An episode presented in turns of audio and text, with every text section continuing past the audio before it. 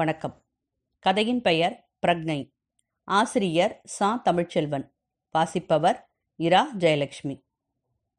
புத்தகத்தை தூக்கி எறிந்தார். அவ்வளவுதான். இனிமேல் படிக்க முடியாது. ஆபீஸ் நினப்பு வந்துருச்சு. என்ன வேலை செய்து கொண்டிருந்தாலும் சரி. எங்கே உட்கார்ந்திருந்தாலும் சரி. யாரோடு இருந்தாலும் சரி. ஆபீஸை பற்றி நினப்பு வந்துட்டா போச்சு. அவனால் அப்புறம் எதையும் ஒழுங்காக செய்ய முடியாது. கொஞ்ச நாளாகத்தான் இப்படி. நண்பர்களோடு உற்சாகமாக பேசியபடி ஆற்றங்கரையில் உட்கார்ந்திருப்பான். பேச்சின் போக்கில் எங்காவது ஆபீஸ் நினப்பு வந்துவிடும். போச்சு. அப்புறம் சம்பந்தா சம்பந்தமில்லாமல் பேச ஆரம்பித்து விடுவான். திடும் திடும் என கிணற்றில் ஆட்கள் குதிக்கிற மாதிரி ஒரு சத்தம் மனசுக்குள் கேட்கும். சமயத்தில் லேசாய் நெஞ்சை வலிக்கும். வீட்டில் உட்கார்ந்து எவளையாவது நினைத்து உருகிக் கொண்டிருப்பான். எந்த நண்பனை பற்றியாவது எண்ணி மனம் நெகிழ்ந்து கொண்டிருப்பான். பால்யத்தின் நினைவுகளில் ஆழ்ந்து போயிருப்பான். திடீரென கிணற்றின் ஒரு கல் விழும். திடுமென ஆபீஸ் அப்புறம் தொடர்ந்து திடும் திடும்தான். இப்போதும் அப்படித்தான். இனிமேல் படிக்க முடியாது. ஏன் தான் இப்படி ஆகிறது? எப்போதிருந்து இப்படியானது? என்று இவனுக்கு புரியவில்லை. ஒவ்வொரு முறையும் யோசித்து பார்க்கும்போது ஆபீஸ் எட்லார்க் தான் கடைசியில் நிற்பார். அந்த ஆள் கூட தகராறு பண்ணின நாளிலிருந்துதான் இப்படியாச்சோ என்று தோன்றும். அது கூட இவனாக வேண்டுமென்று இழுத்த தகராறில்லை. இந்த எட்லார்க் வந்ததிலிருந்தே ஒரு மாதிரியாகத்தான் நடந்து கொண்டார். வேலை பார்க்கிற யாரையும் மனுஷனாகவே மதிக்கிறதில்ல. ஒவ்வொருத்தரையும் அவன் வீட்டு சேவகனாகத்தான் நினைத்து கொண்டான். ஒரு மட்டு மரியாதை இல்லாமல் தான் பேசுவது. ஆபீஸிலேயே சீனியர் கோபால்சாமி. அவரை கூட என்ன மிஸ்டர்? என்று தான் கூப்பிடுவது. பியூன்களை பற்றி கேட்க வேண்டுமா? ஏய் வா போ என்றுதான் எல்லோரும் மனசில் கருவிக்கொண்டுதான் இருந்தார்கள். அவன் மூக்குப்படியை போட்டுக்கொண்டு விடைத்த மூக்கோடு அலட்சியமாய் யாரையும் பார்க்கிறதை நினைத்தாலே பற்றி கொண்டு வரும். கேன்டீனிலோ ரெக்ரியேஷன் கப்லோ நாலு பேர் சேர்ந்து விட்டால் போதும். ஹெட்லார்க் புராணம்தான். இவனெல்லாம் என்னையா மனுஷன் அவனும் அவன் மண்டையும். தீயவையே இவனையெல்லாம் சிற்ப கொண்டே அடிக்கணும்யா. குஷ்டம் வந்துதான் சாவான். இப்படியாக தங்கள் ஆசைகளை பரஸ்பரம் வெளியிட்டுக் கொள்வார்கள். ஆனால் ஆபீஸுக்குள் நுழைந்து விட்டால் மூச்சு காட்ட மாட்டார்கள். ஹிஹிஹிஹி என்று ஹெட்லார்க்கிடம் பல்லை இழித்து கொண்டு நிற்பார்கள். இவனுக்கு பற்றி கொண்டு வரும் முதுகெலும்பில்லாத பிராணிகள். அன்றைக்கு இவனுடைய வீரத்தையும் இளமை வேகத்தையும் காட்ட ஒரு சந்தர்ப்பம் கிடைத்தது. இவனுடைய பிரிவிலிருந்து ஒரு ஸ்டேட்மெண்ட் அனுப்ப வேண்டியிருந்தது.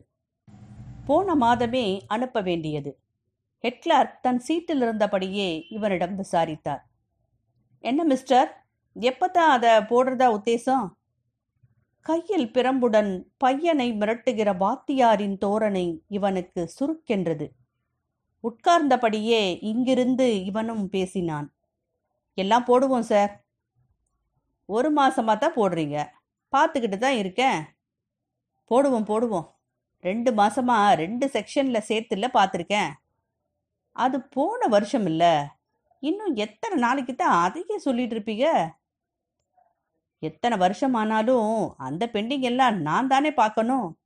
பதிலாலா கொடுத்துருக்கீங்க.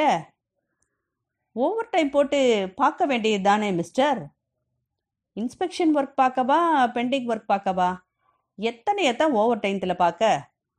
இல்லாட்டாலும் ஓவர் டைம் பார்த்தா அந்தமானாக்கி கை மேலே காசை கொடுக்க போறீங்களாக்கும். போன வருஷம் ஜனவரியில் பார்த்த வேலைக்கே இன்னும் காசை காணோம். இப்போ அதெல்லாம் எதுக்கு மிஸ்டர் இந்த ஸ்டேட்மெண்ட்டை நாளைக்குள்ளே போடணும். அவ்வளவுதான். நாளைக்கெல்லாம் போட முடியாது. போட முடியாதா? நான் ஆர்டர் புக்கில் எழுதி வைக்கிறேன். நீர் சொல்கிறதில் அதில் எழுதி கொடு பார்ப்போம் நீர் எதில் வேணாலும் எழுதி வையும். பேச்சு அதோடு முடிந்து போயிற்று. வேலை நடக்கத்தான் செய்தது. ஆனால் இவன் ஆபீஸில் ஹீரோவாகி விட்டான். ஹெட்லார்க்கிடம் பேசுவது போலவே இவனிடமும் எல்லோரும் மரியாதையுடன் பேச ஆரம்பித்து விட்டார்கள். இவனுக்கு பெரிய கஷ்டமாயிருந்தது. இப்படி ஆபீஸில் பெரிய மனுஷனாகிவிட்டதுதான் மனசை சங்கடப்படுத்துகிறதோ அல்லது எட்லார்க்கிடம் மோதிக்கொண்டதுதான் காரணமோ எதுவென்று புரியவில்லை. ஆபீஸ் என்றதும் மனம் கலவரப்படுகிறதற்கான காரணம் தெளிவாக புரியவில்லை. எத்தனையோ தடவை யோசித்து பார்த்து விட்டான் எழுந்த லுங்கியை உதறிக்கொண்டு எரிந்த புத்தகத்தை மேஜையில் போட்டு மணி பார்த்தான் ஒன்பது. ஆஃபீஸ் பத்து மணிக்குத்தான். இனிமேல் படிக்கவும் ஓடாது. ஒரு வேலையும் ஓடாது. பேசாமல் கிளம்பலாம். ஆஃபீஸுக்கே போய் வேலை பார்த்துவிட்டு மதியம் அரை நாள் லீவு போடணும். திருநெல்வேலி போய் மாமாவை பார்த்து பணம் விஷயமாக கேட்டுவிட்டு அப்படியே ராமலிங்கத்தையும் பார்த்து மண்டைக்குள் ஒரு அவசரம் ஏறியது. உடையை மாற்றி கிளம்பினான். ஆபீஸுக்குள் நுழையவும் எட்லார்க் நிமிர்ந்து இவனை பார்த்தார். இவன் கண்டுகாத மாதிரி நேராக பார்த்தபடி நெஞ்சை வரைத்து கொண்டு நடந்தான். அவரை கடந்தபோது என்று செருமினார். இவன் குட் மார்னிங் சொல்லவில்லையாம் போடா மனசுக்குள் திட்டிக் கொண்டார். சீட்டில் உட்கார்ந்த பிறகும் எட்லார்க் இவனையே முறைத்து கொண்டிருந்தார். சரிதான் போடா நாயே. தினமும் நாம் தான் முதலில் குட் மார்னிங் சொல்லி சலாம் போடணுமா? இவன் என்ன பெரிய இவனா? கிடக்கிறான் அரை நாள் லீவுக்கு அப்ளிகேஷனை எழுதி கொடுத்துவிட்டு வேலையில் மூழ்கினான். ஒன்றரை மணி பஸ்ஸை பிடித்தால் மதியம் சாப்பாட்டுக்கே மாமா வீட்டுக்கு போய்விடலாம். இன்னைக்கு எப்படியும் இந்த வேலையை முடிச்சாகணும். மணி ஒன்று. எல்லோரும் சாப்பிட கிளம்பி விட்டார்கள் லீவு அப்ளிகேஷன் என்னவாயிற்று எட்லார்க்கிடமிருந்து ஃபைல் வரவே இல்லை. பியூனை கூப்பிட்டு லீவு ஃபைல் என்ன ஆச்சென்று கேட்டான். உங்கள் லீவு ஃபைல் உள்ளே போயிருக்கு சார் என்று சூப்பரண்டின் அறையை காட்டினான். ஆத்திரம் பொங்கியது. அடே ஹெட்லார்க்கா பழி வாங்குறியா? இரு உன்ன. நீ போட வேண்டியதை உள்ளேயே அனுப்பிட்ட. இப்போ என்ன செய்வது? மணி ஒன்னாச்சு. நேரடியாக உள்ளே போய் சூப்பரண்டிடமே கேட்டுவிட்டு போக வேண்டியதுதான். அவசியமின்றி அவர் அறைக்குள் யாரும் போவதில்லை. இப்போது வேறு வழி இல்லை. லேசாய் கதவை தட்டி மே கமன் சார் கிரீச் என்ற நாற்காலி சத்தத்தோடு எஸ் என்ற மிடுக்கான பதில் வந்தது. புஷ்பக் கதவை சத்தம் எழாதபடி மெதுவாக தள்ளி உள்ளே நுழைந்தான். நீண்ட அறை மிகப்பெரிய மேஜை டெலிஃபோன்கள் கீழே நீண்டு செல்லும் மெத்தென்ற பெரிய கார்பெட் எல்லாம் ஒரு மன்னனின் தர்பார் மண்டபத்துக்குள் நுழைகிற பிரம்மையை ஏற்படுத்தின. மனசில் திடும் திடும் பவ்யமாய் நின்றான். எஸ் சார் ஒரு அரை நாள் லீவு கேட்டிருந்தேன் லீவா சட்டென கூர்மையாக இவனை நோக்கினார். ஒரு பிரபு தன் அடிமையை நோக்குகிற அருவருப்பான அலட்சியமான பார்வை. புகை சூழ்கிற மாதிரி கண்ணில் ஒரு தோற்றம் இவனுக்கு. அவசரமா திருநெல்வேலி வரைக்கும். அது சரி மிஸ்டர் ரெக்யூப்மெண்ட் ஃபைல்ல ஒரு லெட்டர் எழுத சொன்னேனே. திடீரென புகை நடுவிலிருந்து ஒரு சிம்மாசனம் கிளம்பி வந்தது. அதில் கையில் சவுக்குடன் பிரபுவாக சூப்பரடன் கீழே கை கட்டி வாய்ப்புத்தி இவன். என்ன மிஸ்டர் அந்த லெட்டர் எழுதுனீங்களா இல்லையா? என்னடா? குதிரலாயத்தை கழுவி சுத்தம் பண்ணிட்டியா? இவன் காதல் காதில் இப்படி ஒலித்தது. எழுதி டிஸ்பேச் கூட பண்ணிட்டேன் சார் கழுவி விட்டு சாம்பிராணி போக கூட காட்டிட்டேன் பிரபு. ம். ஹிட்லர் கூட ஸ்மூத் ரிலேஷன் வச்சுக்கிறது இல்லையாமே? அப்படியா? சின்ன துறையோட உள்ளாடைகள் கச்சைகள் எல்லாம் நீ சரியா துவைக்கிறது இல்லையாமே? அப்படியா? நோனோ அப்படி ஒன்றும் இல்லை சார் ஐயோ அப்படியெல்லாம் இல்லை பிரபு? அது என்னமோ மிஸ்டர் உங்கள் ஒர்க் பற்றி எனக்கு திருப்தி இல்லை. நீங்கள் அப்படி சொல்லக்கூடாது பிரபு. தவறான தகவல் யாரோ தங்களிடம் கொடுத்திருக்கிறார்கள்.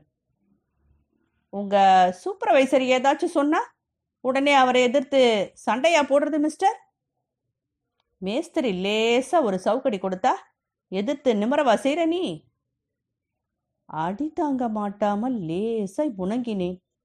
அதை போய் பெரிய சண்டைன்னு தப்பா நினைச்சு சரி சரி ரிப்போர்ட் எதுவும் வராம வேலையை பாரு. எங்க வீட்டு உத்தியோகமா பாக்குறீர்? சர்க்கார் வேலை தானே? என்ன?